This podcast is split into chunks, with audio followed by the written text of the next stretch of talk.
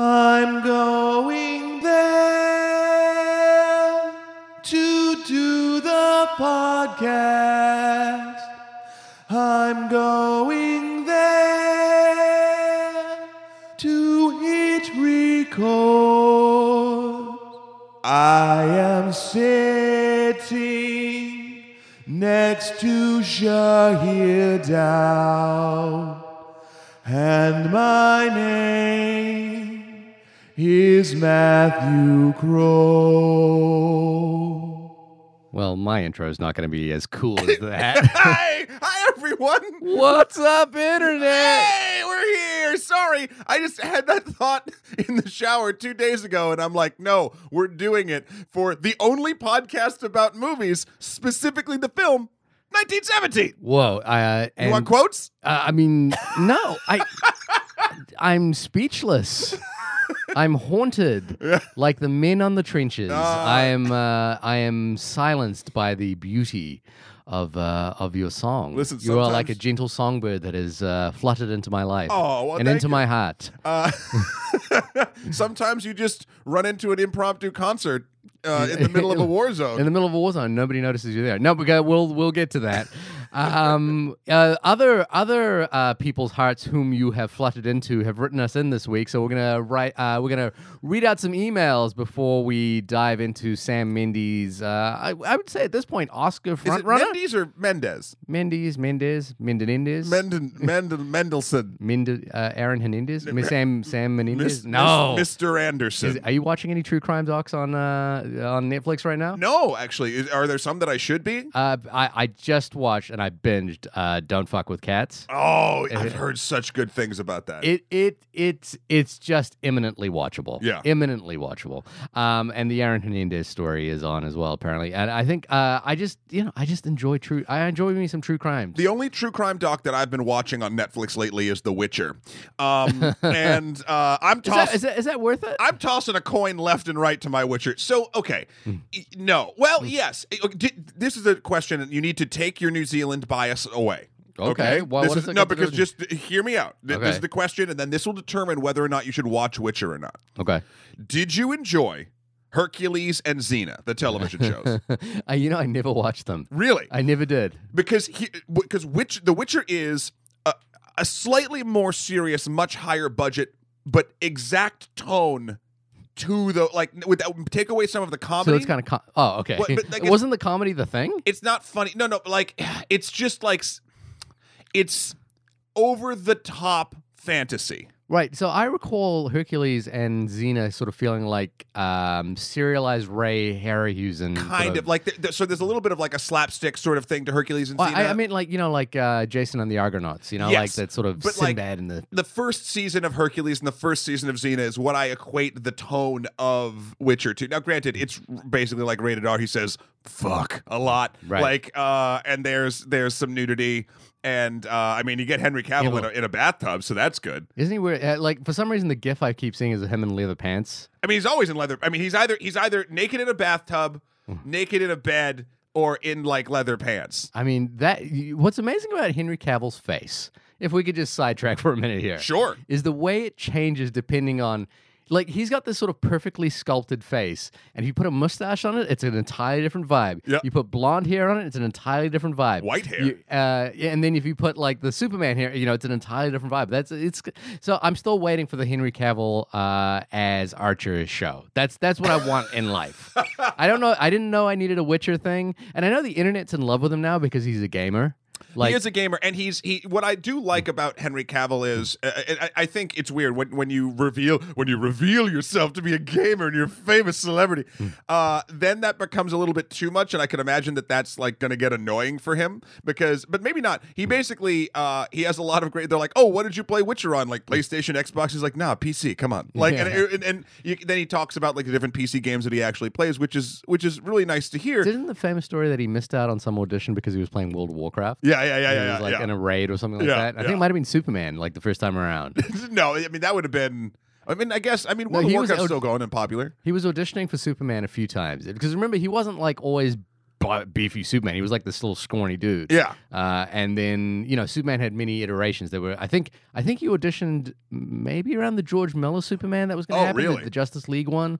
Um, and his name, he might have, he might have been too young for the Superman Returns know. version. He- Anyway, he's a del- I think he's uh, the perfect uh, Geralt of Rivia. Right. And uh, yeah, I don't know. Anyway, watch it if you're into that vibe. I'd say watch it, but otherwise. Okay. Uh, again, fluttering into the hearts and minds of uh, some of our listeners. We've got a couple of really nice emails that I wanted to say uh, that I wanted to read out. We do have a couple more email um, emails about Uncut James, which we will read out maybe in a week's time or maybe after the Oscars, just enough time for that movie because they're very spoilerific. Yes. Um, so thank you for everyone who's emailed us in about Uncut Gems. And at the, and at the, sorry, at the end of this episode, Yep. we'll do our 1917. Yeah, we've got an email about Yeah. 1917, which I knew was being hustled to get to us in time, so we definitely will read that. Um, but first, this is from Andre in uh, Brazil. Just discovered your podcast after watching Little Women, and I'm already hooked. I've been listening to a lot of episodes, and it's been great fun getting new insights into movies I've watched and cinema in general. In general, general, general. You got it. so thanks, and keep up the good work.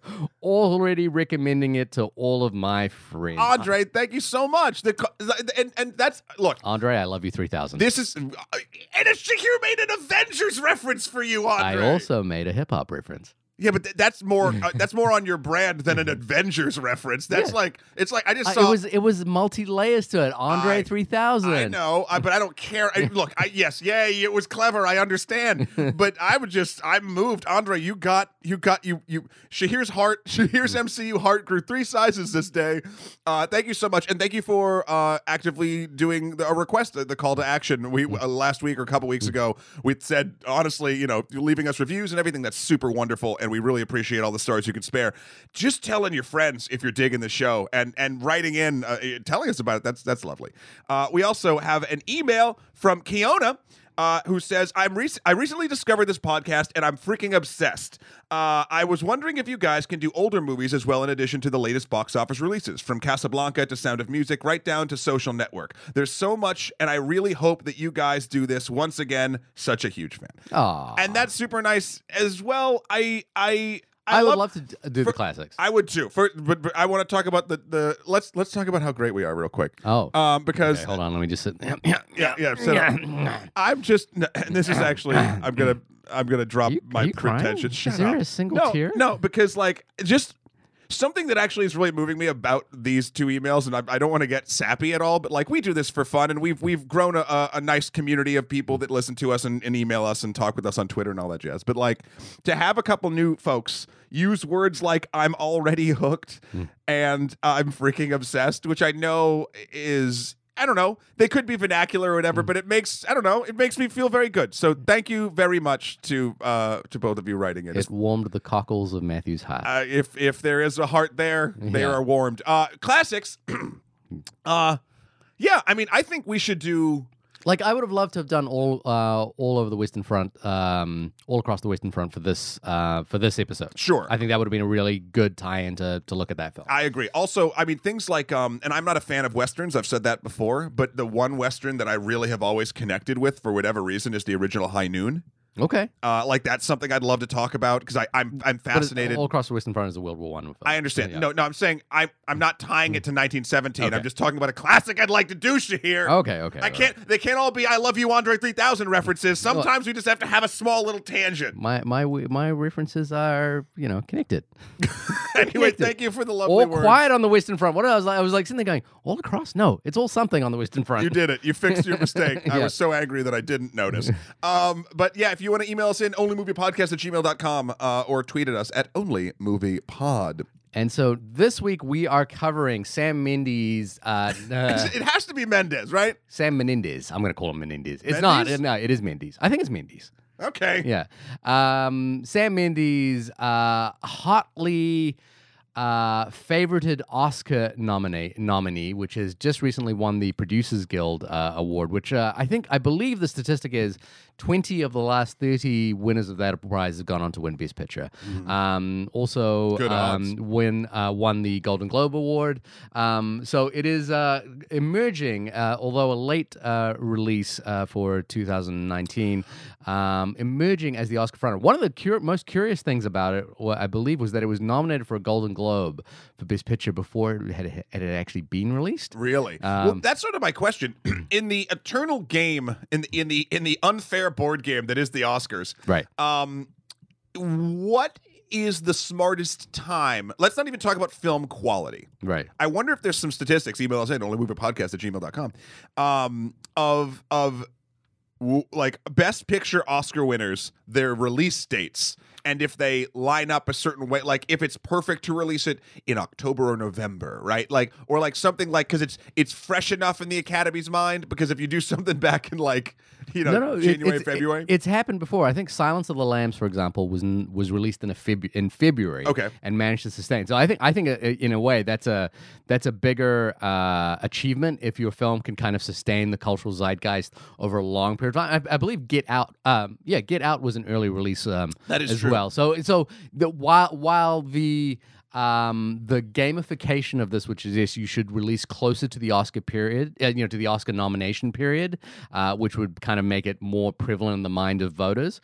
Uh, I think if your movie can be released early and sustain it, and it's great. that is a real uh, testament to the power of your film. And you know, the Silence of the Lambs is kind of a great example of that. Yeah, I want. I mean that you know that could be also a cultural thing, even outside of outside of the Oscars as well. Yeah. Um, even though we're using that as a yardstick, why? Because it's shiny and it's the only thing we have currently, other than the nine other award shows we watch. Uh, and I asked this on Twitter, um, and I think this is going to happen. Is although there were other films I wanted to get in before our 2019 best of year, we're going to have to put that to aside for a couple of weeks because we want to get in for the Oscars for all the the clickbait we can get, um, and that means uh, as as uh, is tradition uh, as of last year, we will review every single Best Picture nominee. The only one that we have left to do will be Ford versus Ferrari, which appears on VOD next week, just in time for us to be able to uh, to review it. Just in time for one lucky boy between the two of us to buy it for full price and own it digitally as long as the servers spin. Yep, forever we will have uh, Ford versus Ferrari, and that means that we will be able to do an Oscar wrap-up episode,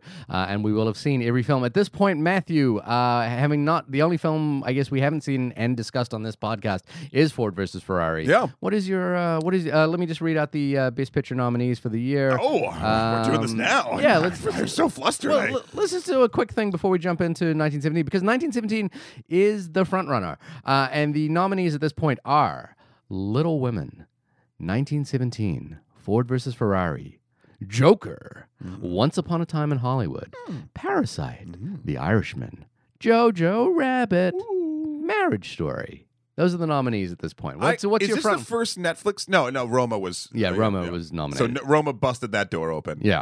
Um. Ah, man, I. What, what's your what's your what, you know uh, been if you were an Academy voter I've been so furious about Joker's eleven nominations. Right, right, right. That I've not really paid full attention to on, on Picture. all the other ones. Um, I mean, Parasite would be man. Would Yeah. be mine. I mean, there's no question. Now, do I think that's going to happen? Probably not. yeah, Um, something like a 1917 or a Ford v Ferrari or I think Ford v Ferrari's got very slim chance. I, I don't haven't- think we haven't got the- seen it yet. I don't think it's got the momentum to, to if if the, All that horsepower. If the if the awards are based purely on momentum, uh, I would go it's Parasite. It's it's it's for Parasite or 1917, potentially uh, Little Women or Once Upon a Time. I think those are the four. Yeah. Those are the four in the lead. Um, you don't think Joker has a chance? I think Joker has got too much heat uh, in the negative. It's it's too divisive a film to to have, to win. Uh, But Gre- there's been divisive films. yeah, Green Book won last year, uh, but Joker has not also had the awards momentum that 1917 has. You know, like it hasn't picked up as many like Best Picture noms as um as that. So, um, but for me, for me, really, the two films that I'm most excited about on this list, actually three, are Parasite, Marriage Story, and Little Woman. Those are my three. I, I- I, I- and I am would- with I- you on the Little Women front, and I'm with you on the Parasite front. Uh, I, I I liked Marriage Story quite a bit. Yeah. if I Um, if I had to, those would be the three I'd narrow it down to, and if I said I was going to nominate, give one of these a single award, it would be My, Parasite. my things, whenever I'm talking about even awards or like films that I want to give praise to, I always try to go back to like how many of how how much time have I spent outside the theater thinking about Mm. these films. so do you quantify that? Uh, I, I mean, I, I not not scientifically correctly outside of the lab of my own brain, but like I, I could honestly say that other than Laura Dern's character, I have not really thought much about Marriage Story after Ooh, the fact. Man, I've thought about that movie so much. I love that movie. Uh, no, I, I liked it a lot too. I, I do not want it. No shame to to Marriage Story. I just, if we're looking at like, I've thought, I've, I've actively thought about Parasite. I've actively thought about Little Women. I've actively thought about Once Upon a Time in Hollywood. Hmm. Um, My wife was watching that last week, uh, and she stopped at like 30 minutes in or 25 minutes in. I I remember because I was in the other room. she was like, "All right, look." Can you just tell me who these people are? Because I, I can't do this. She was, she was like, just tell me who all these people are and how they're connected. And I was like, I can't do that. yeah. Uh, I, yeah. Anyway,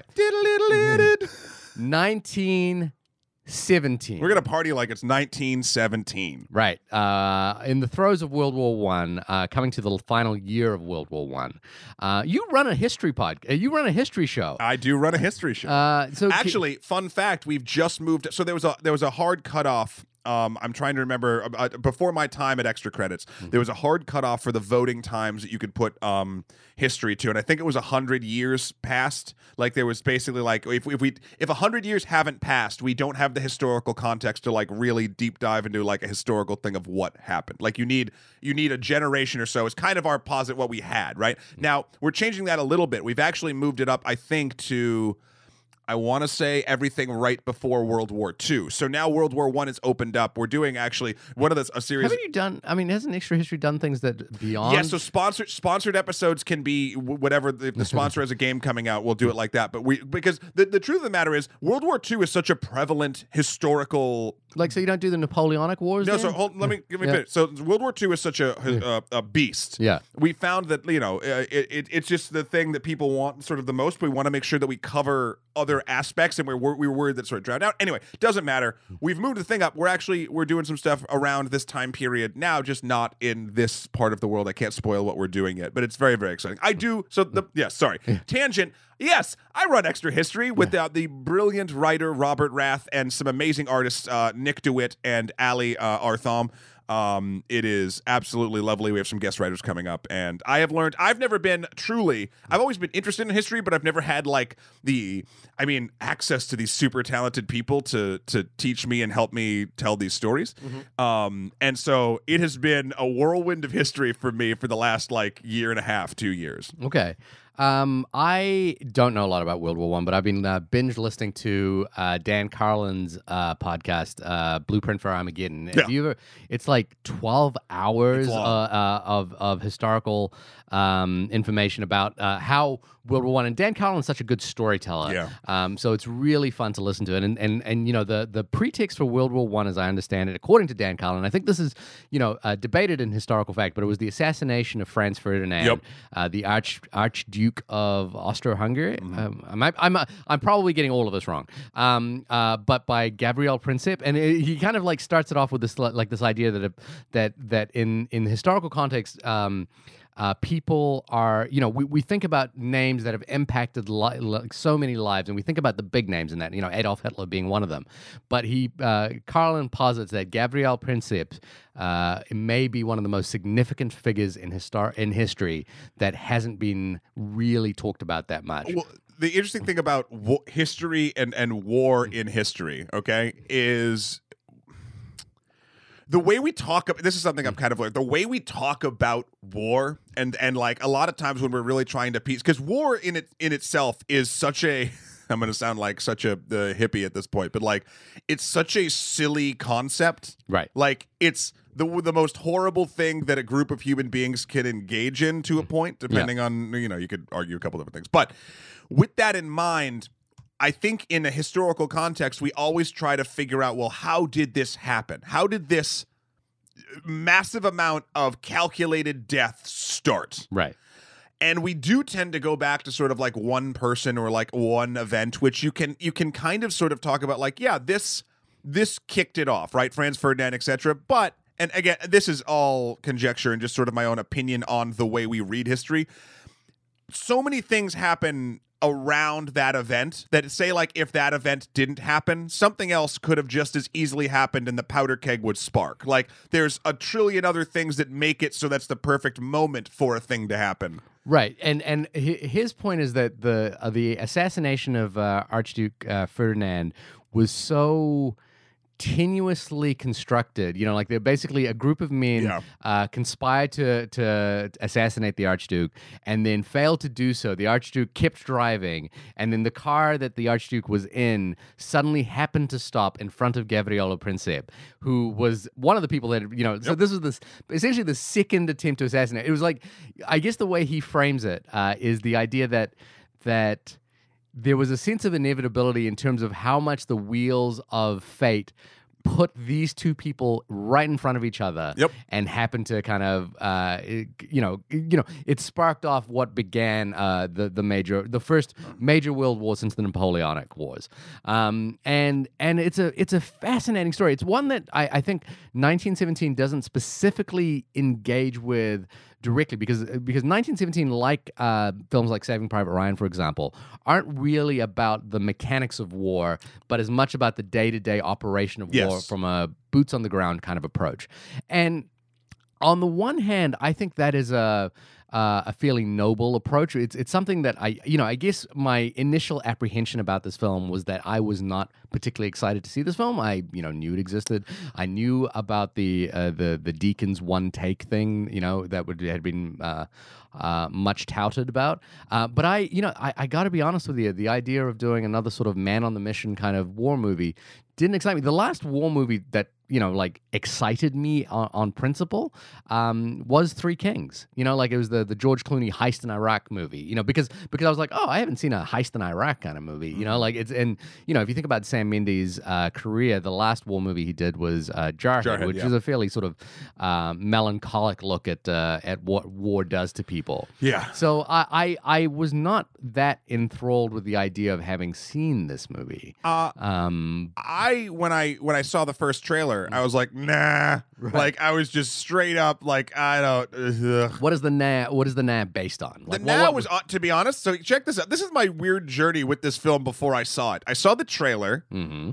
and it just looked like a sort of like nice, well shot World War One movie about uh two guys doing a, a mission, right? Yeah. And then the end when uh he's running, and this is a trailer. There's a spoiler for the trailer for 1917, but he's running diagonally across the field when the men are charging, Mhm. and there's the and like the word, the letters of the numbers of 1917 sort of frame him as he's running. Yeah. That image, I was just like, ugh. like I just what for whatever reason it just knocked me like went from like "Ah, I don't really care to like I actively don't want to see this. Right. Okay. I don't know why it just did. Right. Then Mm. an interesting thing happened that I I'm wondering if this affected other people.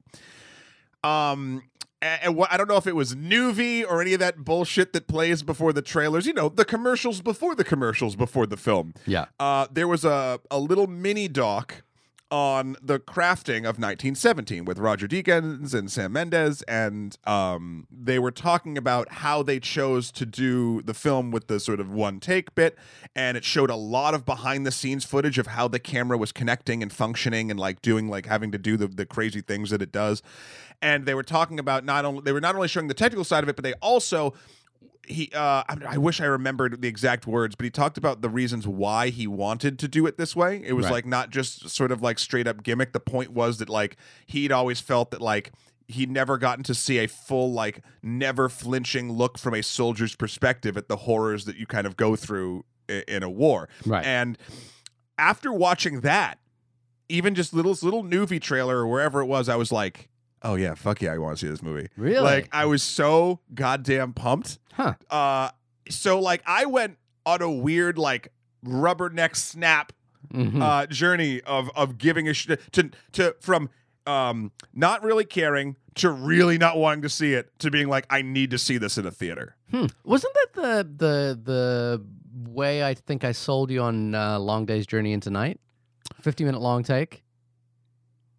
Yeah. Well, I mean, that was the reason. I mean, yeah. Yeah. Short answer, yes. Yeah, yeah. yeah. Um, I, so I basically I got to sell you on like long takes or technical something to, in order to get you in the movie theater. I mean, not not. I mean, that's definitely helpful, but it's not a necessity. I I just think like technical technical takes So if they- for a reason. if on the trailer they could say shot in 35 millimeter anamorphic No, no, no, no, no, no, lenses. no, no, no. Okay, case in point. I- Again, if you're just doing a tech trick just to do a tech trick, a Yeah. la Gemini Man, it's a gimmick and it doesn't do well in my brain. Okay. Okay. If you're doing it for a reason, like Long Day's Journey into Night, if you're doing, I'll even go back Tron Legacy using Hmm. 3D as a narrative device. Right.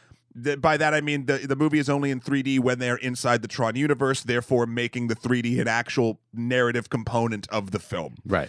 Um, and and I do feel like this film uses the one shot, uh, I guess, style Trick. uh, to to actually give uh, a resident emotional experience that I don't believe I would have had had they not shot it this way. Okay. And I'll get into a little bit more of why in a minute, but like, I, I, if you're gonna do a trick, Hmm. I, I need you to have a point to it, not just like see this cool thing I can do. And I do think that 1917 does go beyond the see the cool thing I can do. What is 1917 about? Oh, well, in the year of our Lord uh, 2020, where we all roll with advantage, IMDb says two young British soldiers during the First World War are given an impossible mission. Deliver a message deep in enemy territory that will stop 1,600 men and one of the soldier's brothers from walking straight into a deadly trap. Just the fact that it's an impossible mission, I would have loved it at some point during this movie. They were running, and then suddenly past them runs Tom Cruise, ah, and they're just like, and they're just like, "Hey, who's that?" and he's like, "I'm just trying to get over here." Who hasn't cut that into the 1917 trailer? an impossible mission. No. Impossible mission. Look, of course, uh, war movie. We've discussed war movies on this podcast uh, uh, before. War movies are hell. war movie. War is hell, and war movies are here to remind us that war movies that no war is hell. There you go. Um, but uh, a- and, I or to glorify it. Uh, well, I, I don't think any movie that we've reviewed on this podcast, uh, you know, like we, I think the, the probably the last touch point, which which is a good reference point for this film, is Dunkirk. Um, but I don't think any movie has outwardly gone out of, uh, you know, like glorified war in any way. Um, but uh, you know, I was always reminded of that Francois Truffaut quote, which said that no movie can, no film is truly anti-war because the very depiction of war in some way propagates the idea that war is a noble cause where in fact uh, and this is you know my uh, my feeling is that I would never engage uh, in warfare because I would never be capable of doing it. Uh, for one, I don't think I would make a very good soldier, and uh, for two, um, war um, to me um, is the you know like uh, what is the von Clausewitz quote? War is the um, war is the uh, natural extension when politics fail. yes. Um, so it, it often has little to do with the people who are actually fighting it. Right. War war it was one thing we have to come into to terms with, I think, as as consumers of entertainment media. And that's not to say that you can't learn from the media you consume and it can't be educational as well as entertaining. Hi, go to extracredits.com or extra credits uh, the YouTube page. But the uh one thing we have to come to terms with is that while war if you're using war in a film you are using it as spectacle. You are not saying you, you don't even have to be saying one way or the other that war is good or war is bad, but you are using uh, the the, the deaths and suffering, the idea of that as a draw point to tell what would be an interesting story. There is a there is an element of doing that, and that's any media. Like it, it's just you have to decide what you are comfortable with and when. Well, I think I think maybe the other side to that is that war is a natural spectacle. Like war is like like uh, what is the um, Well, it- humans like watching humans die. uh, I can't remember who who said this. I, th- I feel like it was uh, Truman or something like this. But the, the governing principle of any society is its ability to wage war, um, and and war is a is the basis for which uh, human beings are at their most capable. You know, like basically the idea of of either uh, ma- uh, creating an affront to another group of people, or or um, or defending themselves. You know, like war is the war is the ultimate spectacle. historically Or uh, space travel. most yeah or one of the two Yeah, uh, one of the space two. force uh, Yeah. by the way the new symbol is out for space force Very and it looks tricky, right? very tricky Yeah. um don't worry though that'll fit nice onto those camo jumpsuits those forest camo jumpsuits for all the space jungles out there you fucks um the uh technological breakthroughs in human history a, shit ton of them are through times of war Yeah. uh, it, it drives innovation. Yeah. It, it is weird. Uh, it- ah, I, I do go back to the spectacle thing. I played my first, and this is a this is a gamer sin. Here, Yeah. Henry Cavill, call me out. Um, I played my first Call of Duty last year. I'd never played the Call of Duty series, Right.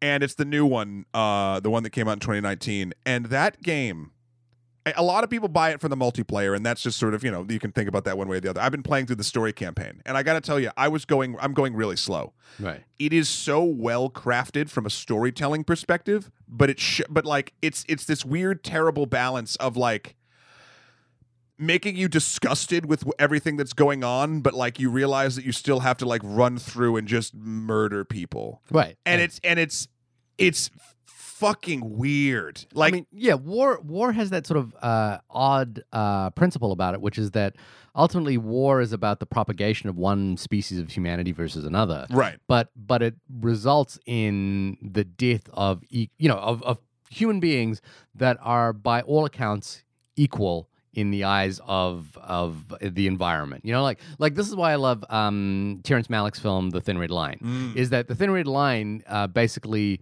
visually and, and poetically kind of posits the idea that that war is an affront to the planet. Yeah. You know, like no matter what no matter what uh, side you're on, it doesn't really matter. What what what is uh, notable about this is war is an affront to the planet itself. Yeah. Um, and and I think you know that you know like Snoopy's Christmas, for example, which is about 1916. You know about the the Christmas truce yep. is really kind of uh, uh, you know a, a- as much as we you know sing that song and think about it and stuff that really is a testament to the idea that you know like um, do the Germans love their children too? You know like like are we are we equal when we stand in front of one another uh, yet we seem to have this sort of dividing force which will cause one of us to kill the other?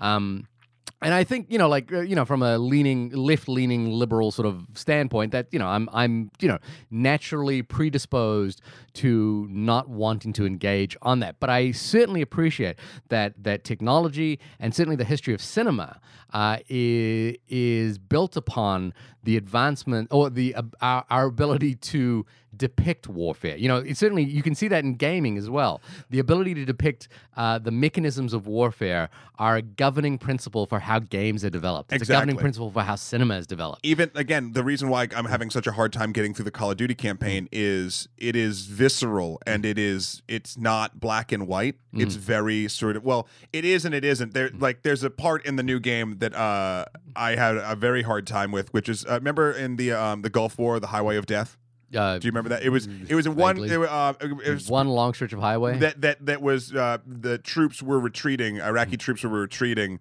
um, and U.S. and coalition forces bombed the shit out of it and incinerated every last vehicle. Right. And the U.S. said that it was you know uh, rapists and looters and like whatever. And then, but also journalists on the ground the next day said, "Oh, actually, there's a lot of civilian vehicles here, and there's like children's toys and like other things. So like." There was probably a lot of collateral damage, and no one like it kind of has gone back and forth there's a level in the fucking new Call of Duty, and this is this was news maybe in October or September when it came out, that has a backdrop of this highway Yeah. after this has happened. Um, and you are a sniper up in a thing, and there's forces coming at you. You're fighting the Russians, I believe. But when the bombers come, and they name drop it, they call it the Highway of Death. It's in a fictional country and a fictional thing, but whatever. They literally use the the the media term for this battle yeah.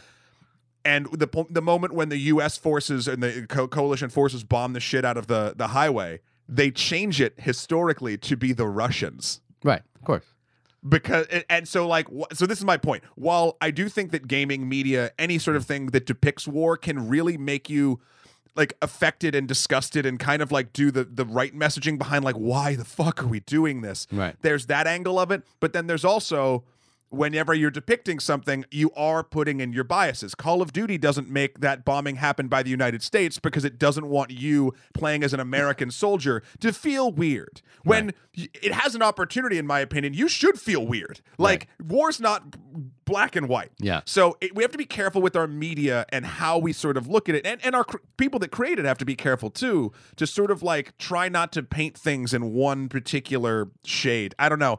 And, and, and so going back to 1917, it's a lot easier, in my opinion, to not paint in a specifically black and white scenario about the the the the who is right and who is wrong, the costs of like the the, the large picture, the the macro picture of war. When you are focused down on a micro of a soldier or two soldiers in one of the armies, Right.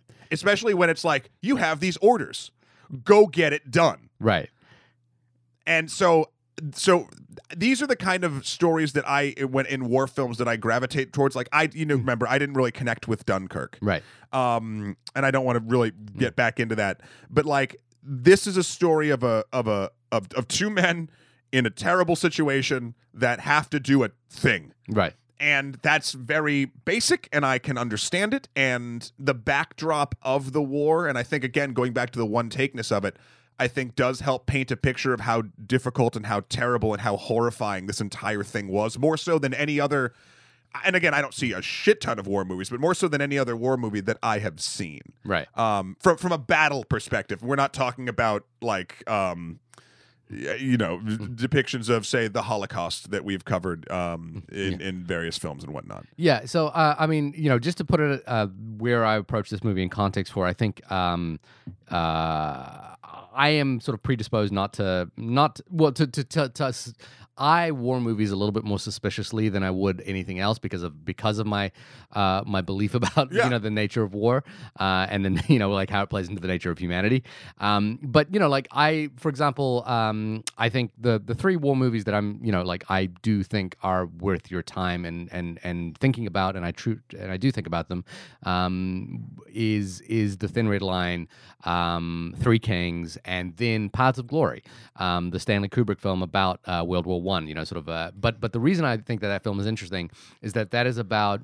Um, uh, figuring out the the ethics of war, you know, because uh, Paths of Glory is about uh, a trial of three soldiers and whether they had done the right thing. Sure. Uh, and it's essentially like how does the ethics of morality play into uh, wartime? You know, like is it right to do this thing when essentially the play the people around us are you know governing ourselves for the purpose of killing other people. Doesn't Yeah. matter if we kill ourselves in that period.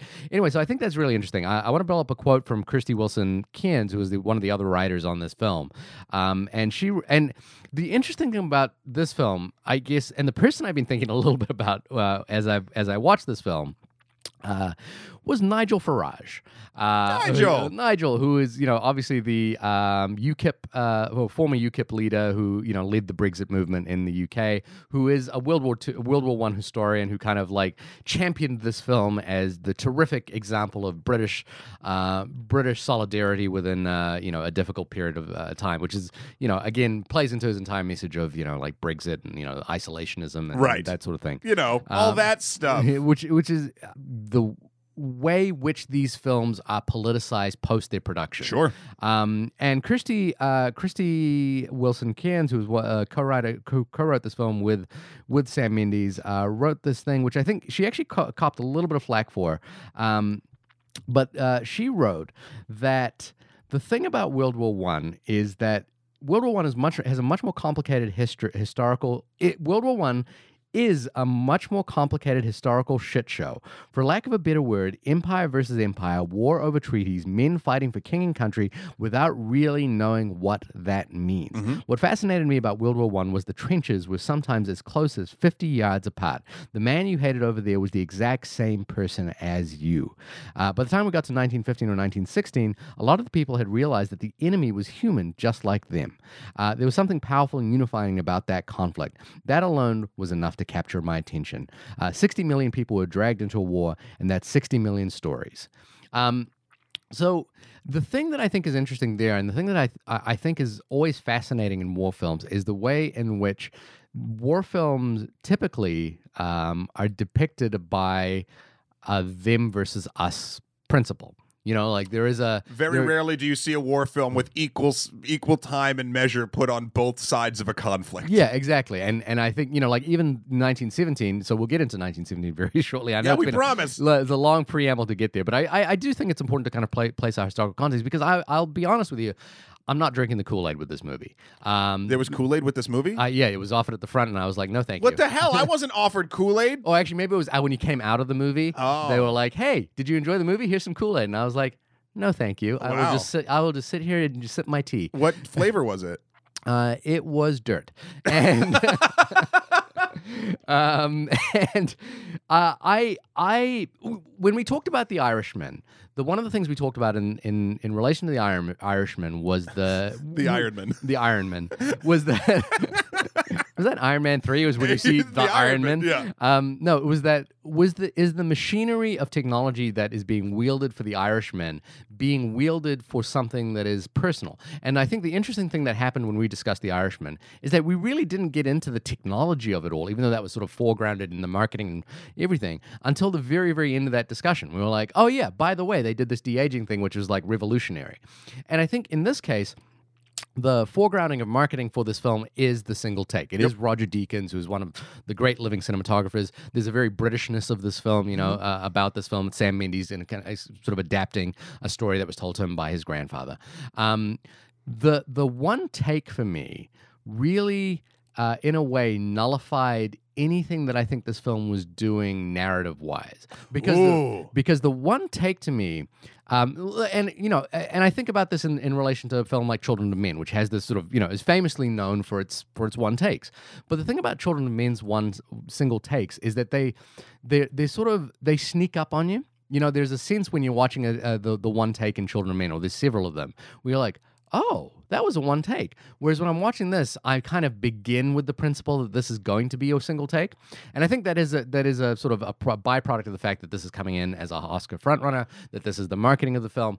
But I also found that the one takedness of this whole thing, um, yeah, tended to nullify my engagement with what was happening because as I was watching it, all I was watching for tended to be where is the camera going to go from this point forward? And like how does the camera like move maneuver around this space? And and and i was like why am i wondering about that? And why am i not engaged in actually what is happening narratively? And it's not that i, I think a, a narrative can be simple like this is you know this is basically i need to get from this space to that space. My problem is is i don't think that the narrative uh, is connected to the one takedness of it. And and i have a pitch uh, which is you know like part of me was kind of watching this as a, as a filmmaker, and I have a pitch for like an idea that I would have to like try and connect it by the end of the film. Um, and I you know I'm not suggesting that that, that I could make this film better or anything like that. Oh, you but- kind of are. no, no. What I'm suggesting is I didn't drink the Kool Aid on this film because I didn't find that the one takedness of it all. But now you have an idea on how it might make it work for you. I have an idea of like what I think would be interesting, and I and it's basically about like how I think that would that one take would be interesting. More interesting for you and therefore a better experience for you. I mean, I I'm making a suggestion. Yeah. okay. Uh, I uh, just, wa- I, I'm not saying what you're doing is bad. I just want you to own it. I want if you, you you didn't like an aspect or, or certain aspects of this film, Mm. and you think to, uh, you would to a film that you would want to see, you have an idea that you how to turn this into that a little bit. Well, I, I have an idea about like what would have made the one take work for Work me. for you, yes. Yeah, yeah. Yeah. And and at this point, the one take for me, um, it it's it, this is a w when I watch it, I go, this is an astonishing achievement of engineering.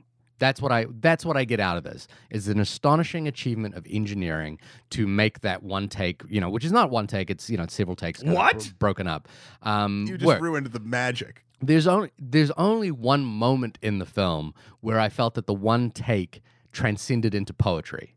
And and I'll describe what that moment is later on. But up until uh, uh, uh, around that, the one takenness kind of didn't really do anything for me, and and I felt that the narrative itself, you know, uh, you know, tro- works and tropes that we have seen from this kind of movie many times before, and doesn't really say much about either where we live now or or much about the that experience.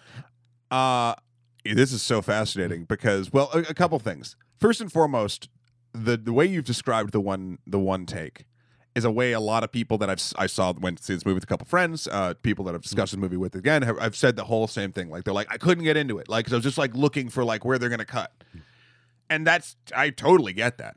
Uh, and I kind of thought that's where I'd go. Yeah. Uh, I gotta say, I fucking loved this movie. Hmm. Uh, I- and I did not expect to walk out as in awe as I did, and I have a couple theories as to why. Because again, to your, it's weird. I'm not disagreeing with any point that you have. The narrative is bland and boring as fuck. Like the, eh, I, I don't find the story of this, uh, uh, or like the, I guess the narrative structure of what's going on interesting in the least. I don't care. There's a mission. Great cool what i find fascinating and what i uh, what i really connected with emotionally and i put it to the one take is putting me the closest i've ever been or felt in a in the same position as the main character Hmm. in a in a near feudal situation out of their control having to do this incredibly difficult task with death around every corner and I found myself. I, here's the thing: I thought I'd look for the points. Hmm. I never did. I looked. I thought about it afterward, Yeah. but when I was in it, I was in it to the point. The only time I caught myself like being like realizing how in it I was, I shit you not, man. I was like crouched in mm-hmm. my seat, and my back started hurting. I was like, why was I? I'm like, oh, and I'd like straighten up, Yeah. because I was transfixed by the visual journey that uh, like what's the, there's a term for when you when you emotionally just sort of put yourself into a character I mean, the psychological term is sutured, but yeah so i got sutured like a motherfucker I don't know if that's the way you would use that phrase, but i got sutured like a motherfucker Mm. i was just in it and I, I it did not shake me it did not do anything and then when i was done watching the film Mm.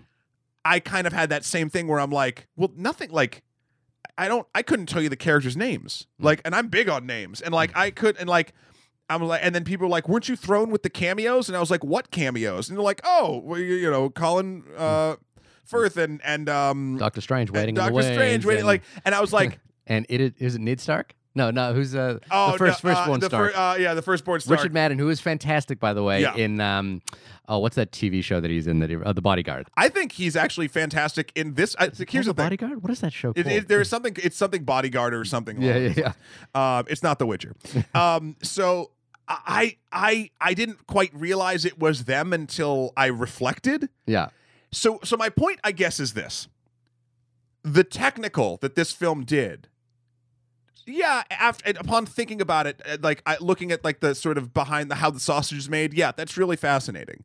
But it was so effective for me. It was such an effective trick Yeah. that it masked not only its own trickery, but a, a, a quite milk toast story, and got me the most engaged in a war film I think I've ever been. really? I can't. I, I, I've I never have felt closer to a situation in a war film than I did in 1917 Huh. and I and, it- and it's so strange because again I don't want to I Hmm. I'm not conflicting with any everything you've described about this movie 100% but for whatever reason I didn't click out to that place Mm. until I was out of the theater. I was walking out of it dude and my friends I was with I was like I can't believe how much I love this thing. I'm going to talk to like we're going to have such a great conversation. And all of them are just like yeah whatever. And I was like what like it, it it threw me that I was so affected by this movie, and no, it doesn't seem like anyone else that I've talked to was. I mean, this movie is is getting near unanimous critical praise. Many people are emotionally resonating with it. I particularly, you know, I found that that the the thing for me is that the the technological side of this film didn't move me into feeling affected for the principles that the film is actually really talking about, which is the you know, which is essentially the same principle as um um you know, here, here here's for me the, the the there's a key line in the middle of this film Mm. um, that I think is summing up what this film is about or wants to be about, but it is a line that never really pays off. Okay, Do, do you know what line no, I no, might no. be talking wanna- about? I'm curious. Uh, well, I'm curious what, what the film kind of meant to you. I mean, it was it just kind of drew you so in here's the thing, wise. yeah, and this is why I think it actually is the technical that got me into this emotional state and not the story. The story. Okay, let's let's try to break down what we think this movie's trying to say. Right. okay um that there is uh honor in in sort of soldierhood and like you you get sort of like you have a, an important mission that you like need to do not only for your governing body of troops This is the the Saving Private Ryan principle. The the lives of one is uh, the, the the the the good of uh, uh, uh, of one is better than the the needs of the many. or something like that Yeah. but also uh, well i don't know if that this might go the opposite The direction because they're throwing but yeah, but uh but also so there's sort of again that sort of macro like do your duty it's a law you are you are honorable if you do so Yeah. also then there's the familial component where like um you know you're you, the the two men that are going one of them his brother is in the battalion that's going to go to their death Yeah. uh, and then there's also now we're about what uh, 49 minutes into this podcast, so I'm going to get into some spoilers. Um, the character, there's two soldiers that go out on this mission, and I didn't see this coming at all. And again, all my friends were like, "You didn't see this coming," and I was like, "No," Yeah. because I was just in it. Um, the character whose brother is in the battalion dies, Right. and then it's just the friend who he Is that Tommen Baratheon, by Uh, the way? Yeah. yeah, I don't know. that, that, but basically, uh, he he um arbitrarily picks his buddy who was napping next to him to go on this mission, and now it's this guy who has no stake other than just the military, like no familial stake, going to try to save this platoon. And then and then because of his, I guess, sort of either okay friend or accomplice, they don't seem super close. Yeah. Um, you know, finding his brother and letting him know what happened and and and all that stuff. And revealing at the end that he had a he has a wife and child at home. Yeah, which It's we his- kind of knew. No, no, I- he, no, he because I gathered it. oh, because He kept looking at his thing and closing it, looking at his thing and closing it. well, that's where he put the letter. But he, but in the beginning, before they even go, Yeah, he's yeah. looking at it. And, And then you know that has that sort of interesting thing where he meets a, a French woman who's hiding underneath, and she has a baby, and he kind of like you know he has uh, Chekhov's milk, uh, which he gives to her. Oh yeah, yeah, yeah. Which I thought uh, again. So there's a moment where they they get to an abandoned farm and uh, they're out of water because they had to dump it in his eyes because of a whole thing. Which again, I thought that sequence was very very. I, I did uh, the the the actual the rat batal the The rat explosion? The rat explosion, I think, was very well handled because it's it it sets the stakes up really well. But it like that. Other than getting us to that place, the one takedness of it there doesn't really have to I love it. m- do much there. I was all about it. Yeah. I was all. Ab- and my friends, sorry, we're, we're kind of all over the place at this point. My friends were like, "So like what? It was a nine-hour journey he did in two hours?" And I was like, "Well, no. Like there's there's moments where uh, after an explosion or falling down some stairs, like time is malleable in the way that they're telling this story." Yeah. Um, ah, man, I just. You you were telling the story of the French woman. Oh, the French. Oh, sorry, you, you brought up Chekhov's milk. He found he finds milk at this farm. He refills his canteen, and then after a bunch of other stuff happens, the baby he finds uh, this French woman is starving in a city, and and she, she- she and he's giving canned food that he found, and she goes, "Oh, he can't eat this. He can only have milk." And you have this moment of like, And it was I, I actually the the Chekhov's milk thing is probably a little bit dismissive. I think I think that is actually a nice. It, it, it's not dealt with. It is when you say it out loud, kind of ridiculous that he finds milk that he eventually need, you know will give someone else later. But it, it's it's dealt with a level of a degree of subtlety. I kinda- was so fucking. First, you're terrified, then you're pumped in this moment of hope for that thing where, like, it just. It, a lot of times, you're right though. Like, it, it, it- uh, there's there's a thing that just so hap- per, per, happens so perfectly because a writer wrote it. right. This to me didn't feel like that. Huh. This to me felt like because they're like narratively, it sort of makes sense, and and maybe. I, I I don't want to keep going back to video games, but I, I do think that this film has a very gaming feel. You're with one character over their shoulder the entire time. That's a mm-hmm. perspective from a third person shooter perspective that I'm or an action adventure game that I'm very familiar with. Mm-hmm. Also, the idea that you find a thing that is useful sort of later to another thing depending on your choices that feels very gamery to me. Yeah. And I don't know, it all felt it it it never in the moment felt forced or planned. Of Right. course, looking back, I, I'm laughing. I'm like, yeah, check out. I'm like, what mm-hmm. the fuck? Yeah. But I, the- in the moment, I was so there. So we, sorry, we got off the the points of the movie. Honor both for country and for brotherhood. Um, doing your duty. Um, I don't know, but th- those things are all quite trite to me and There's have one- been done a million times. So there's to me there is one key line in this movie that I th- that's the it's the first line and it happens halfway through where I was like ah this is the movie oh, okay. And the and the line is from Mark Strong. Uh, Mark Strong's character comes in halfway, and Oh, he say, and he says to he says to uh, George McKay's character, um, uh, uh, Lance Corporal Schofield, he says to him, "Make sure you have witnesses. Some men just want the fight." Yep.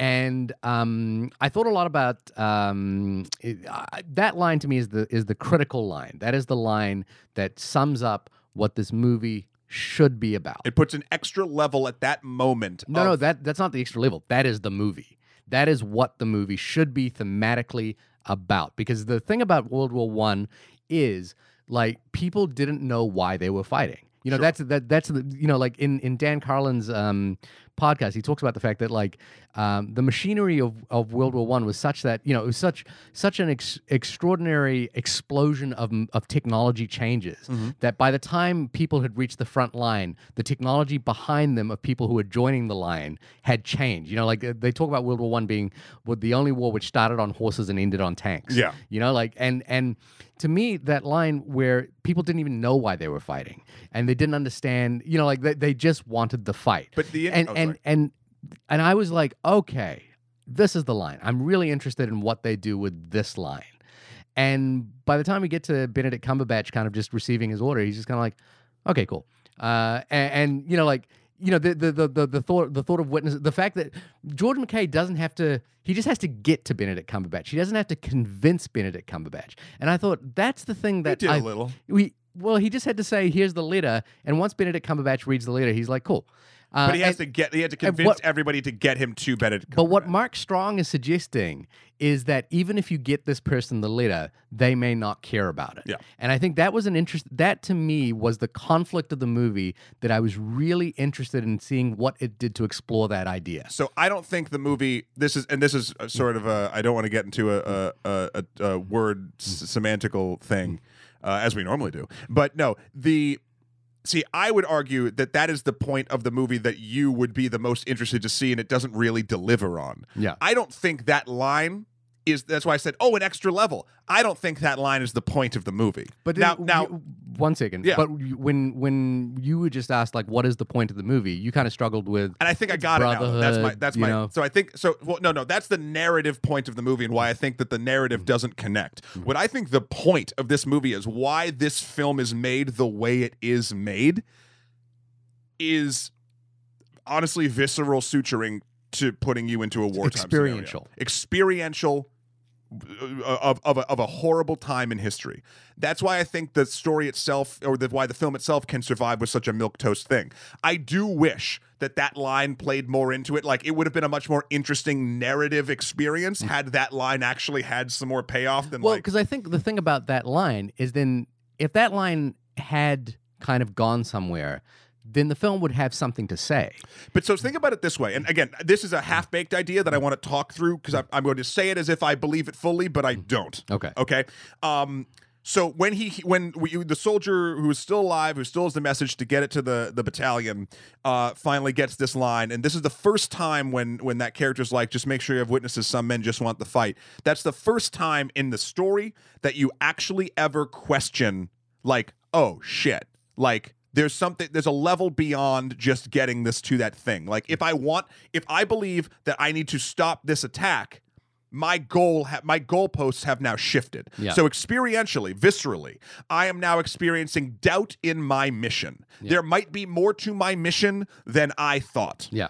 so that is lingering with me, the audience member who's in this moment for the entirety of the moment until I get there. Yeah. And then when it actually does happen, and I do agree, it's a little bit too easy once he gets to Doctor Strange. Um, then once it happens, and there's that moment like you don't quite know, and he calls it off. There was a a a, a moment of just relief, like because and, I- and now it would have been a little bit easier or, or the tension wouldn't have been like as racked up inside of me i think if that line never happened. Hmm. And it was just like as all you got to do is get from point a to point b. And if he got there and he's like great like the second he got to the the the home trench the the hmm. the battalion's trench i would have been like he made it. Great. Right. but now there's an extra layer where i'm still like he made it. But now he's got to make sure like oh fuck. But like the, but I think what the thing that line is setting up is even if you get him this message, he may not do it. That's my point. Yeah, Yes. and that and but that's not what happened. But but but I'm, and I'm again narratively 100. percent I don't think from a, on the page words it pays off in in the way that it needs to pay off it, to to to make people happy in certain ways. But for me, it did add that extra bit of doubt. and tension and still worry and terror that after all of this, Right. holy shit, it might not even matter. And now I have to be ready to like convince. Now, do I think it does a narrative hand wave and like that he's like, fine, whatever? Yeah. Like, yes. He he he, he uh, to to the uh, to its credit, they they he, Benedict Cumberbatch Cumberbatch Cumberbatch. Cumberbatch uh, says uh, a thing which is interesting uh, at the end of it, and I I've been trying to sort of pass whether this is sort of interesting or not. But he says, you know, like next week they'll tell me to fight, next week, you know, and then the week after that. But it sounds like, you know, because because the the thing that Mark Strong is saying there is that we're in this fight, and we some people don't have the the honor and motives that you think they have. Yeah. You know, like that's why you need witnesses around you, and you're going to have to convince this person that that do, that taking this action of going over the line will lead to the unnecessary death of all these people. He never has, to convince No, him. He but- just says he has to get But- people no, no, around. Yeah, you know, like you have to make sure that that that, that this is taken care of, and, and even if you do, they may still want to do it because some men just want the fight. Yep. Um, but that's not what happens at all. He just kind of he gets the notice and he's like, yeah, okay, cool. And some days they'll tell me this, and some days they won't tell me that. And, there is, but he does sound. He does. The mm. interesting part here, now that I'm sort of thinking about it, is he does sound just like. Def, it mm. Benedict Cumberbatch's mm. ma- main guy there it feels a bit sort of defeated by by everything, right? Yeah. Because he because he does finally relent and be like, I will respect his- these general's yeah. orders, and then he's like, Yeah, okay, cool, you got me this. And he's and he's he's so defeated in his own thing about being on this line that he's like, tomorrow they're gonna tell me something fucking different. But and and and what we understand about that character is that he believes that he has the Germans on the retreat, Yeah. and he wants to he wants Finish to uh, he wants to uh, essentially capitalize on this moment in order to turn the tide of the war. Uh, and so he, you know, he fundamentally believes that he needs to do this in order to turn the tides of the war. Um, and so I, I was just sort of struck by how that was the moment I thought that the film had something to say about this war and it had something to say about the nature of war or or this war in particular and didn't really deliver on that. And then for me, the experiential side of it, um, you know, again, I, I didn't watch the trailer. I, I just I'd heard this film was shot in one take. I didn't watch any of the featurettes. Yep. Um, but I just found myself just kind of watching it for that for that sense. And, I, and then I was thinking about that in relation to um, Birdman, The Revenant, you know, both Inarritu films, uh, Children of Men, the Alfonso Cuarón film, uh, Roma, which has many, you know, like Yep. amazing single takes, Paths of Glory, which is famous for this sort of trench um, takes, which aren't that long, but, you know, kind of Yeah. interesting that they were able to pull them off.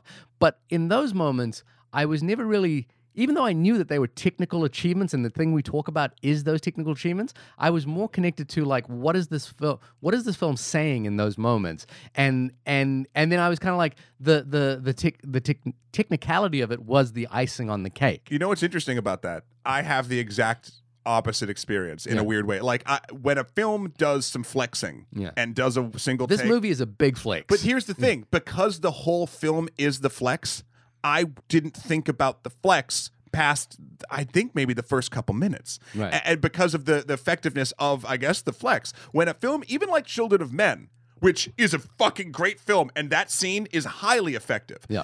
if we're talking about the differential like of what an effective scene is i am taken out of that scene every once in a while because i'm like holy shit this is still one take like i do that because it is a it's it's diverging from the way the film the storytelling is from the other parts of the film But do you so uh, we're going to diverge back to Children of Men for a second. But Yeah. do you remember the the thing about that scene in Children of Men? We're talking about you know a film from what 15 years ago now.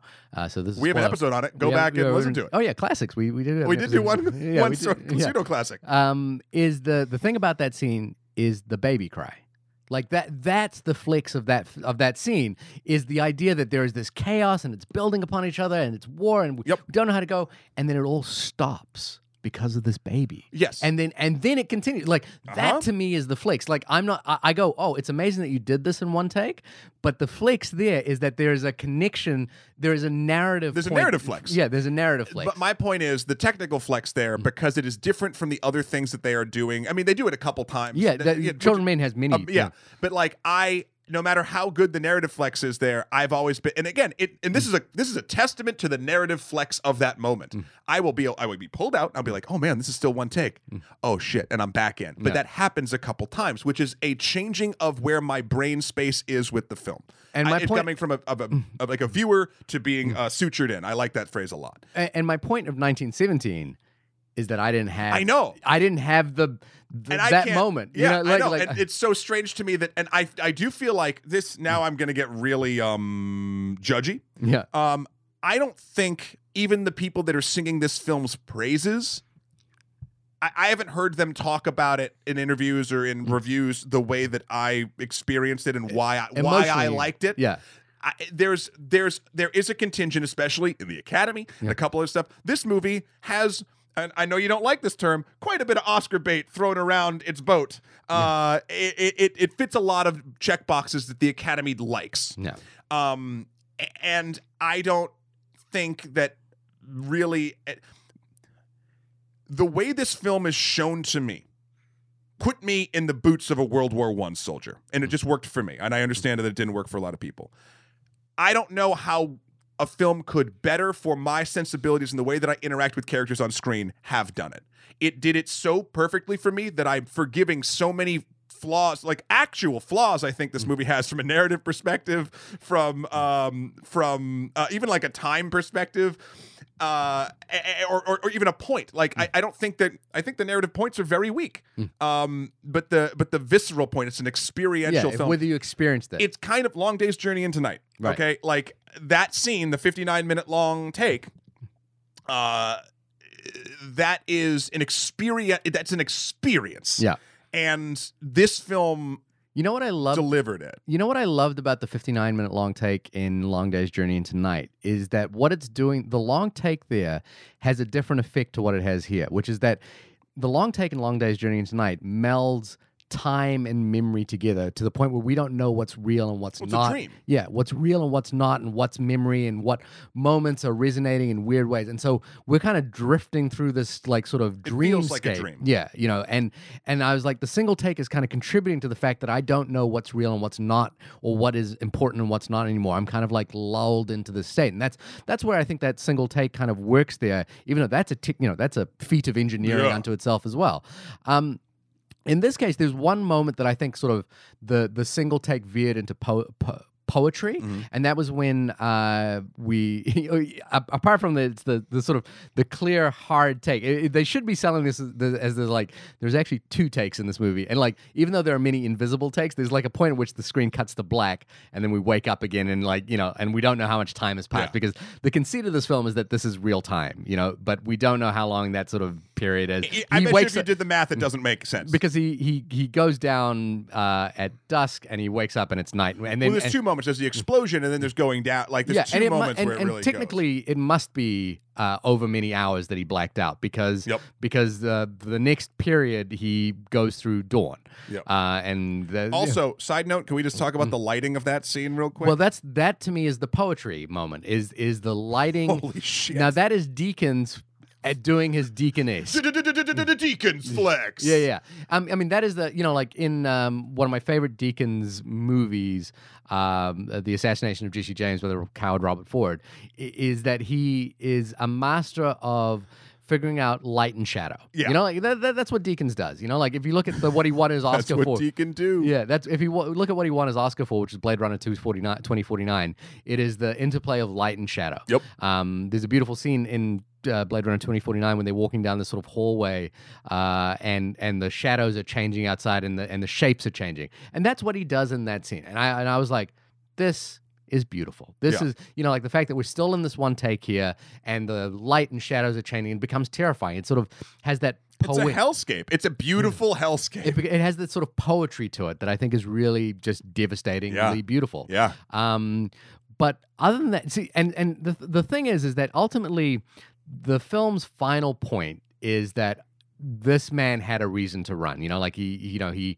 He, he flips over his note and it says come back to me you know like that and that's that's you know he had a reason to stay alive you know he had a reason to keep going and I and I, and I, and I find that note to be like eh, you know but but the thing that you know It's the pi- generic. the pitch that I was like kind of Ooh, saying yeah, yeah, yeah. that I, I was like, oh, the thing that I think I would be interested in seeing here is that you've built this like idea of this one single take. So you've like traveled me through this spa- space in a sort of continuum. You've said that, you know, like unlike uh, Long Day's Journey into Night, which is like time and reality are all kind of melding into each other. Yeah. You know, the long take here is saying we've got a single space. We are taking you through in real time. This is, you know, like we want you to be experiencing this entire space through it. Mhm. The thing that I was like curious is like, oh, be interesting if you pulled up at this point and showed me that the point A and point B weren't that far away from each other, and that that this horrorscape that we had gone through was actually just over here to here, and and the Oh, like and do it like, like an aerial?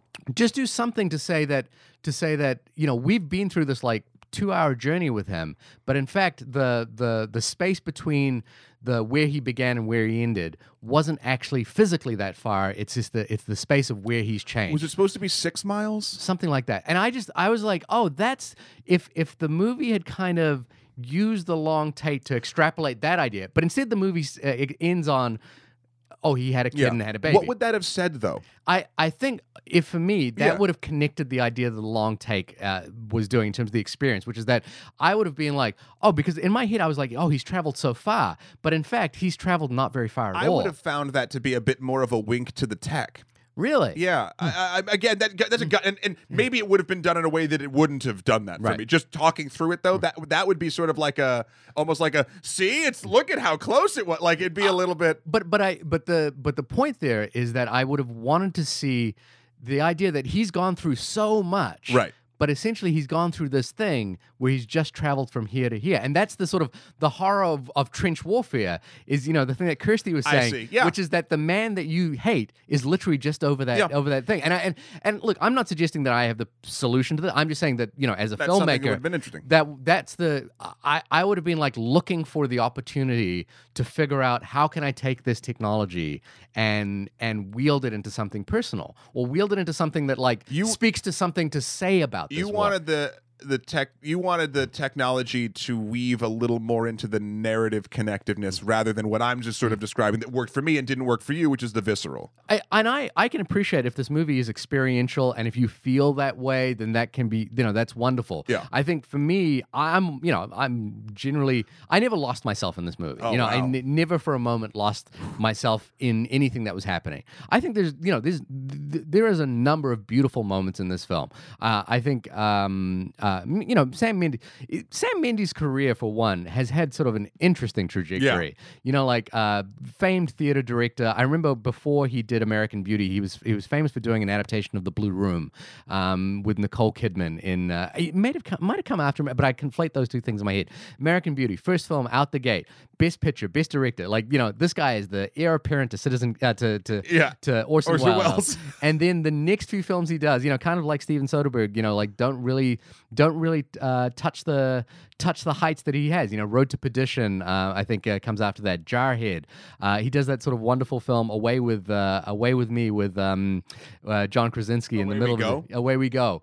Um, and then you know, and then suddenly his career starts to align oddly with Christopher Nolan. You know, like when he does his adaptation, you know, his he takes uh, James Bond, his version of James Bond, uh, Skyfall, kind of feels a little bit like The Dark Knight. But then Spectre. But then Spectre is kind of like The Dark Knight Rises. Like, and what? then 1917 is kind of like Dunkirk. And in terms of like what Dunkirk does as a flicks, which is like Dunkirk's flicks is like time is malleable and the way we perceive time is entirely, you know, like um, uh, p- uh, only perceived by the people whom whom are experiencing at that moment.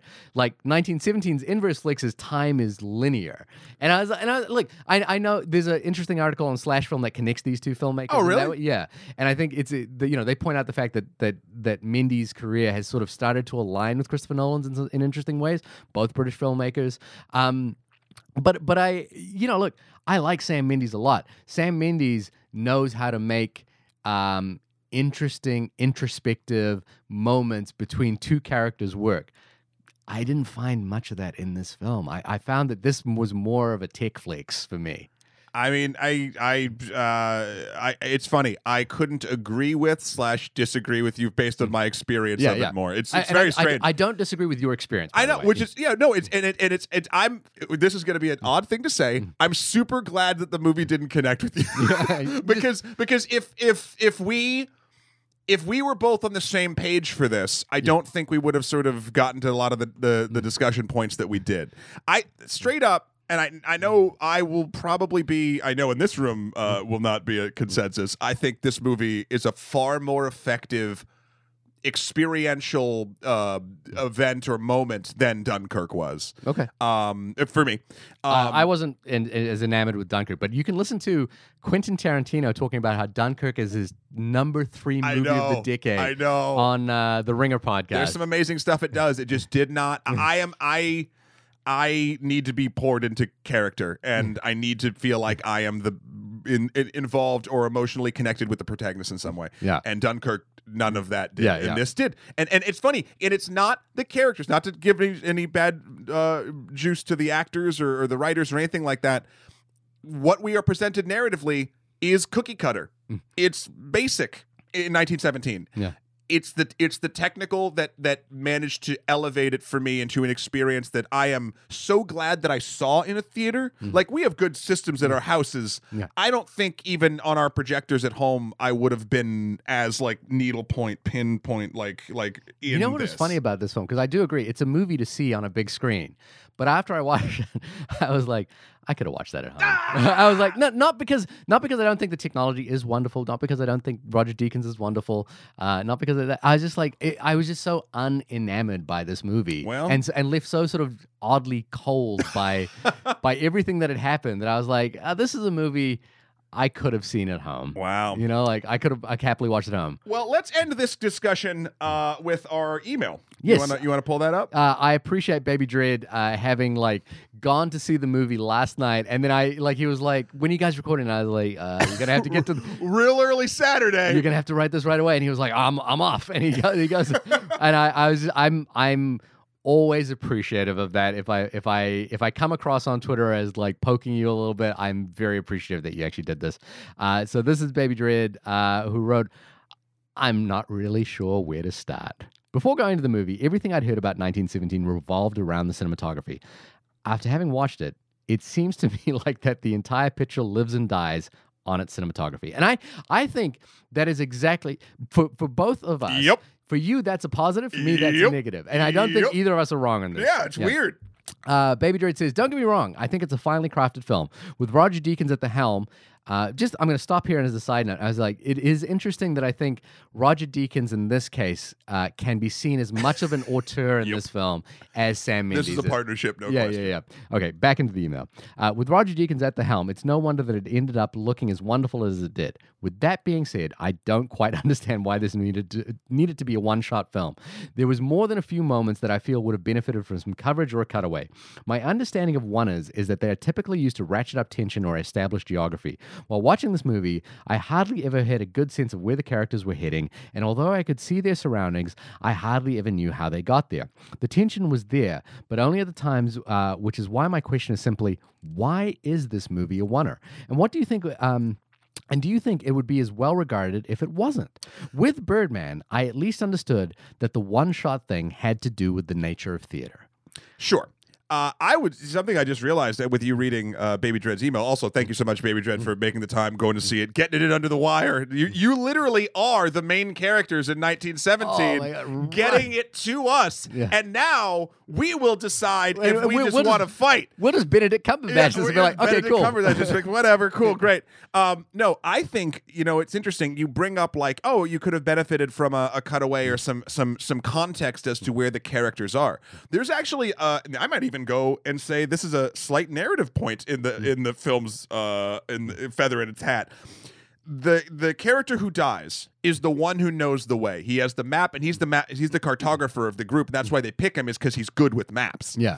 the buddy mm. now has the map and has kind of only a real like people are kind of just pointing him in a direction. Yeah, he just keeps it. He just has a forward momentum to And it. I think again, going back to the visceral being put inside of this movie, how it affected me. Yeah. I had no idea where we were. I felt just like the character who had v- little to no idea where they were. And I think the one shot without seeing where they were or or knowing entirely ratcheted up the tension of what that character was feeling and how I experienced it sort of uh, as a side effect. Um I don't think this movie uh would I mean, the the I don't think this Yeah, I film, mean, as done, would ever be effective at all. Not done in this way. That's the point. You know, like I, I think like if this was if this was a traditional covered film, would we be talking about it at all? No. You know, like I, I mean, No. it could have beautiful sequences in it, but the problem is, is that the one takedness of it, or the one take, is the thing to talk about. And my and and, and I and I don't disagree. So like, I, so what to what Baby Dread's point, like, uh, you know, I would have benefited from some coverage. I actually, I, I, I don't. I, I actually liked the sort of like not knowing where I was and how did I get here and like how do I get out of there. I, I do wish that the narrative thread of like I don't know where to go from this point on was, Was a little stronger. Was a little bit stronger because he just kind of stum he ke- he seems to stumble into the right place. Yeah. Into the point where he stumbles into the song you were singing in the minute and I was like soldiers can just walk up like a random soldier who may be the enemy of something because like all of his battalion is all stripped away. Well, technically, he when he gets there, uh, they're on the side. From what I understand, he's coming from behind their lines. I guess so, but like nobody like looks at him or anything. I was like, oh, is that okay? I guess so. Um, but so to to me, you know, like I I, I didn't need additional cutaways. I think the film is is is a feat of engineering marvel. Like it is, and and and directorially, you know, like like the the camera is always pointed in the right direction. It always gives me, you know, the information is being conveyed to me as well. There's no uh, in in everything I said, I don't want to convey the sense that uh, there's two things I don't want to convey the sense of. One is that um that uh, that there's any lack of film filmmaking innovation here. There's like a full comprehension of how to use this technology to tell story. My thing is, I, I didn't think the story was particularly well, uh, particularly interesting, and and and I don't think the technology actually connected to that story beyond a sort of like good way to do it.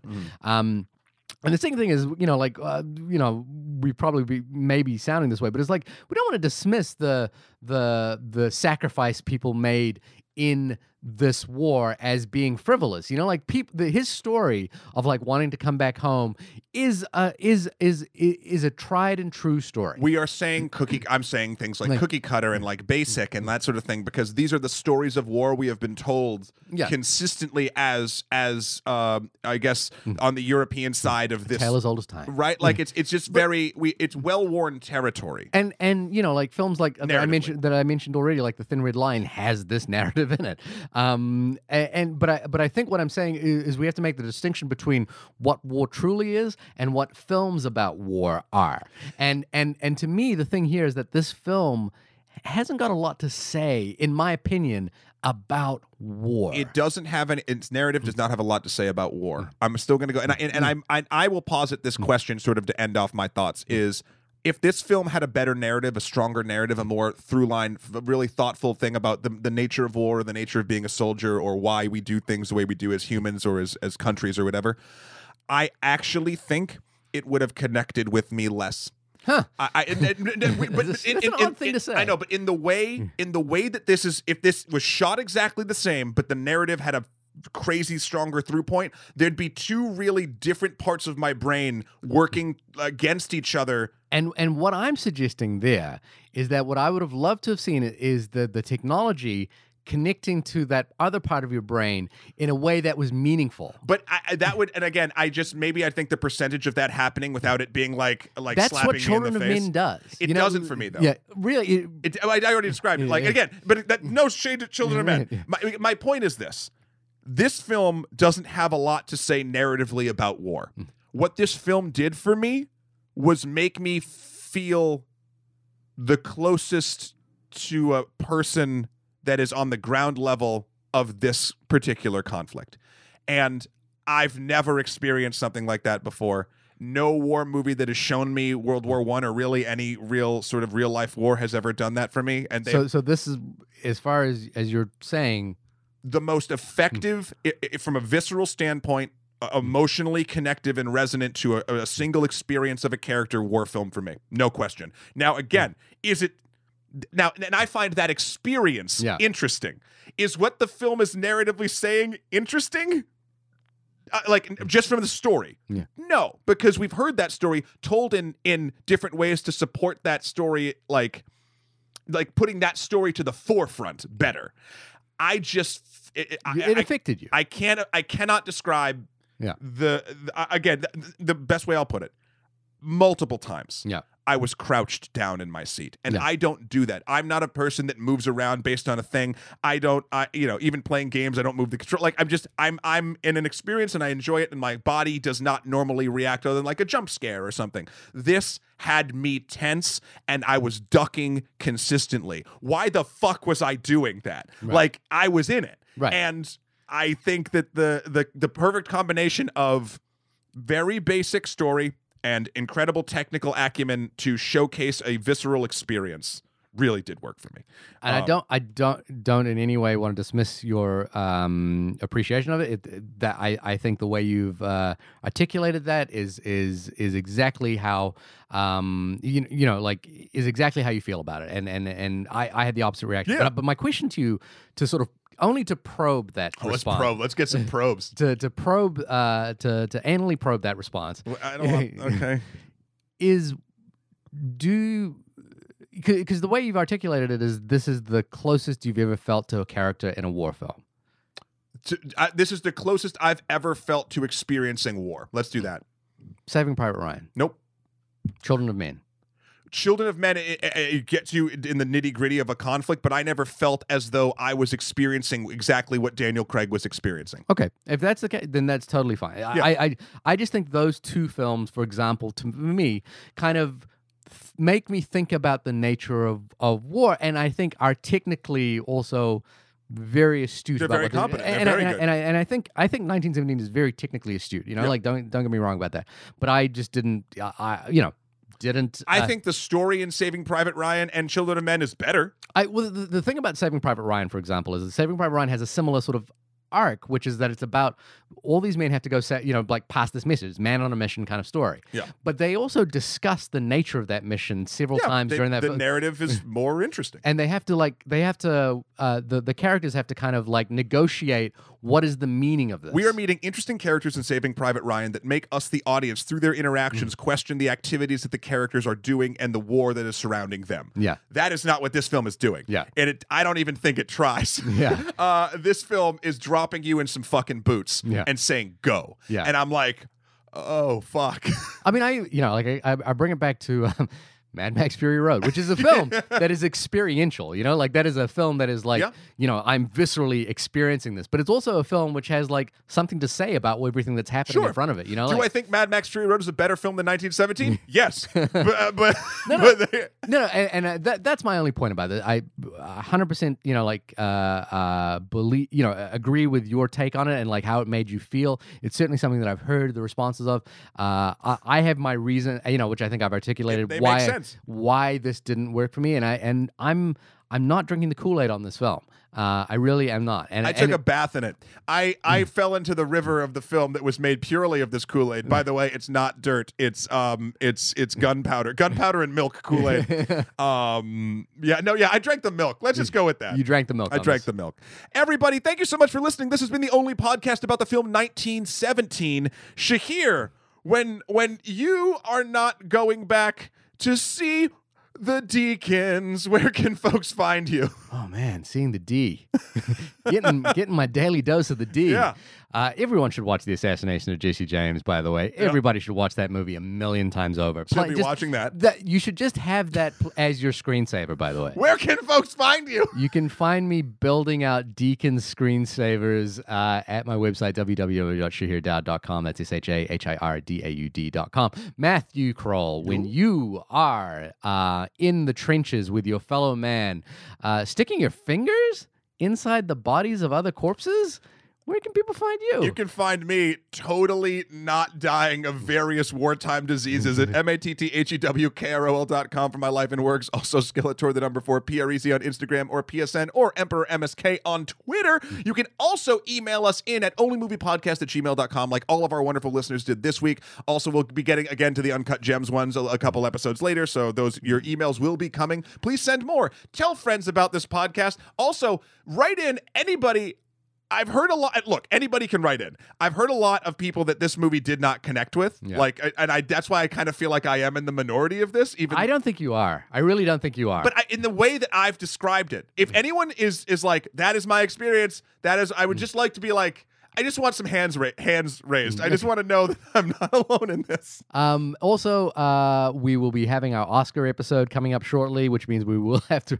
It, it sounds like we're begrudgingly reviewing Ford versus Ferrari, but Ford versus Ferrari is from the director of one of our favorite films of 2018, I believe, uh, which was uh, James Mangold and Logan. Yeah. Uh, a director who I really, really like and who I do fully have uh, 100% faith in. So uh, I'm, I, I just, I'm not a person, I'm not a car person. I'm not a car person. Mm. I, I don't. I- look. This is why I think that'll what be an interesting. if? What, What if if? it's our favorite movie? what if it's our favorite movie? what if we go like Then we are- fuck Parasite? then we are officially dads in the United States. Uh, mean, you, I mean, I you are. yeah. Uh, but I'll, I'll have to, ha- I'll instantly have a child. If you have seen Ford versus Ferrari and think uh, and have an opinion about it, please email us on at onlymoviepodcast at gmail.com. and with that, we'll go real fast next week. Side note, side note. Oh my God! Please check out the Wiz Khalifa music video for the Sonic the Hedgehog movie. It is an actual delight, and uh, I am, I have not seen that. I am I am it- it's just so earnest and it's like of course it's like a bullshit tie-in to a movie from a hip hop artist but like you you can tell that Wiz Khalifa and all the collaborators like actually have a love for Sega like or for- Sonic the Hedgehog. and so like, and, and, like playing Sega like it's just it's it's actually quite nice in this in in a world where that was built by a pure marketing shill team yeah. It, you feel a little bit of earnestness and it got me more excited for the Sonic the Hedgehog movie. I, I don't know. Anyway go real fast. Ford v Ferrari next week. Talk to you later. Zoom. I'm just going over Jordan. I'm just going